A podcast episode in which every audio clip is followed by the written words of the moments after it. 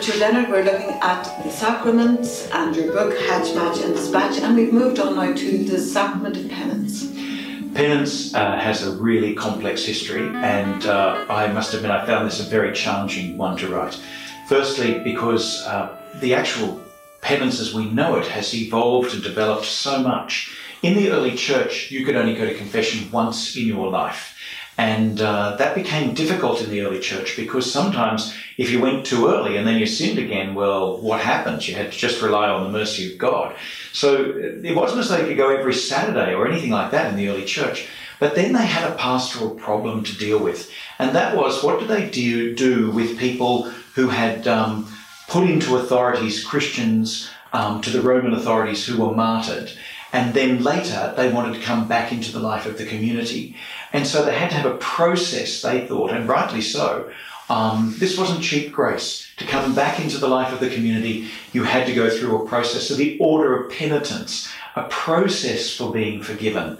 And I really was very touched by this when I was researching it because I thought about these communities. There would be mothers and fathers who could be in a community where someone was going through the process of being reconciled to the community again, say in the third or second century of Christianity, whose own children could have died because of what that person had told the Roman authorities. And so it was an act of the whole community. It was not just Christ's forgiving, because Christ's forgiveness has always been limitless. We've always believed that.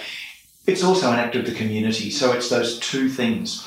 And it was about getting back to the table. It wasn't about getting to the table. It was about getting back in communion. So we lost a bit of that. Later, it then becomes uh, much more common. And by the 7th century, people were now, the, the monasteries were flourishing here in Ireland and all around the world. And uh, people were going for what we would now say spiritual direction. And that's really where we get penance as we understand it today, where this one to one moment uh, becomes much more important and the primary way that most people had celebrated the sacrament. And then we became, um, unfortunately, what went with that by the 10th and 11th century, this gets a bit complex, but where people then start to feel terribly unworthy, God couldn't forgive them, and this became very difficult. And the church needed to bring in a universal law, which is with us to this day, that you had to go to communion once a year. People around the 9th, 10th, 11th centuries had stopped going to communion completely all the time because they weren't worthy of God's love. So the Second Vatican Council, jumping all the way, the Second Vatican Council then went back to the earliest days of God's gratuitous gift of love, of uh, that we are forgiven by Christ and we're meant to be forgiving people. And that as the Lord's Prayer, forgive us our trespasses as we forgive those who trespass against us. So it isn't, that sacrament's not just about me getting forgiven and being right with God, but in turn it's a pay it forward moment. You've got to go and give that sacrament to everyone that you meet in the way that you are reconciled as well.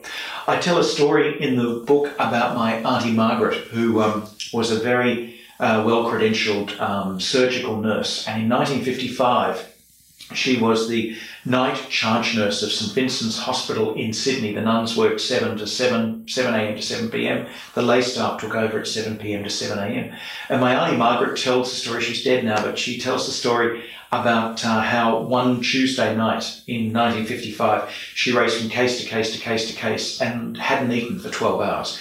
Came, went home straight after work, cooked herself up a big plate of bacon and eggs, and uh, and devoured it pretty quickly. She was just starving. She thought her flatmate, who was another registered nurse at the hospital, must have been working a late. There was no sign of her.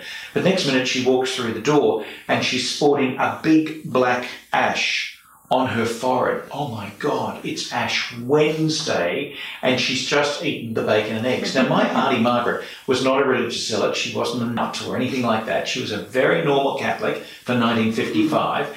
So she said she now thought she was in a state of serious mortal sin that could never be forgiven.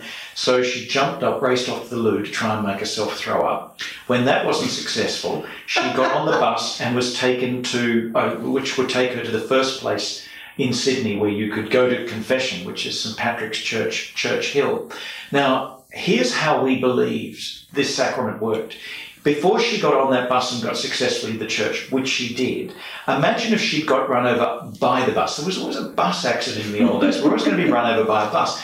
But if when we're run over by a bus, we thought she was going to go to God and God was going to say, Margaret, You've been a wonderful person. You've looked after the poor. You've nursed them. You've loved them. You've gone to Mass. You've said your rosary. You've been a terrific woman. But Margaret, what are we going to do about the bacon, honey? I'm sorry, the bacon is a deal breaker and off to hell for eternity for you. And uh, we can laugh about that now, but people passionately believe that. Some Catholics still do. And I've discovered that actually this sacrament, we have to work very hard on trying to stop people's trauma of it. People have actually been traumatized by this sacrament. Some terrible things were said, terrible things were done, and the image of God that came out of it was a tyrannical God. And that's why the film I used for this um, sacrament is the mission. And all about the Jesuits in South America and how being forgiven, being set free to love. That's what this sacrament is about, is decluttering, getting the clutter out of our head, our heart, and our lives, actually sometimes physically getting decluttering in our lives, so that we might have some room for love, room to be a more loving person. That's the grace of the sacrament of reconciliation and penance. Yeah, and the word grace is interesting there because what struck me about it, because I was one of those people who was very wounded by confession as a young child and who felt that, you know, you had to make up sins and it was really very a transactional mm. way of working with God that wasn't healthy at all, I would say. Even though in itself, the process of being able to go to somebody and unburden yourself and know that you're looked after and forgiven is a, actually a gift if it's done properly. But I think one of the things that struck me in later years is that very often our sins, in inverted commas, are around relationships and hurting people. And that part of that grace can also be something for healing me and healing maybe the people I've hurt as well. I um, try and bring people up to speed in the book about the new theology around sinfulness because I passionately believe in sinfulness. The problem is the word now is so loaded that some people either reject it entirely and just don't want to hear it, or secondly, they're caught up in it so much they can't hear anything else. And I had a great spiritual director once who used to say that one of the great gifts that Christ gives us is to take our eyes off the sinner and look to the Saviour. And so we're not meant to focus on ourselves, although that sacrament tended to do that. It was all about me. Actually, the sacrament's all about Christ. Pope Francis said in the Year of Mercy, there is nothing we have ever done for which God's mercy is not greater. So I use another word for sin. In uh, a lot of theology of sacraments now, when it comes to penance, they talk about our destructive behaviour. And starts to pick up um, the mortal sin, mortalis, deadly. It can kill off your life. If we use other language, we can describe exactly what we have traditionally said, but in a way that people can hear. They can enter back into it. Because I know that every so often, not often, but every so often, I will do things that destroy something in me and sadly destroy something in other people, the relationships you're talking about.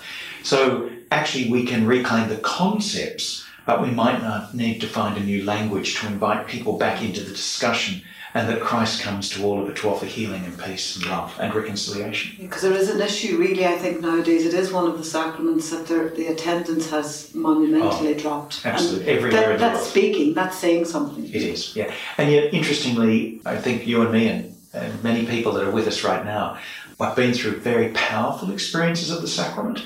And actually, it's been my honour as a priest to preside over the sacrament where someone walks in and says, I haven't been to confession, as they would often say. I haven't been to confession for 40 years. And the first thing I always say is, welcome home. Welcome home. Because it's Christ who's forgiving, it's Christ who's inviting, and it's Christ who's reconciling. So all I've got to do is utterly, as Pope Francis has been so strong in saying, be the utter presence of Christ's compassion to that person. And then amazing grace can happen, and it does.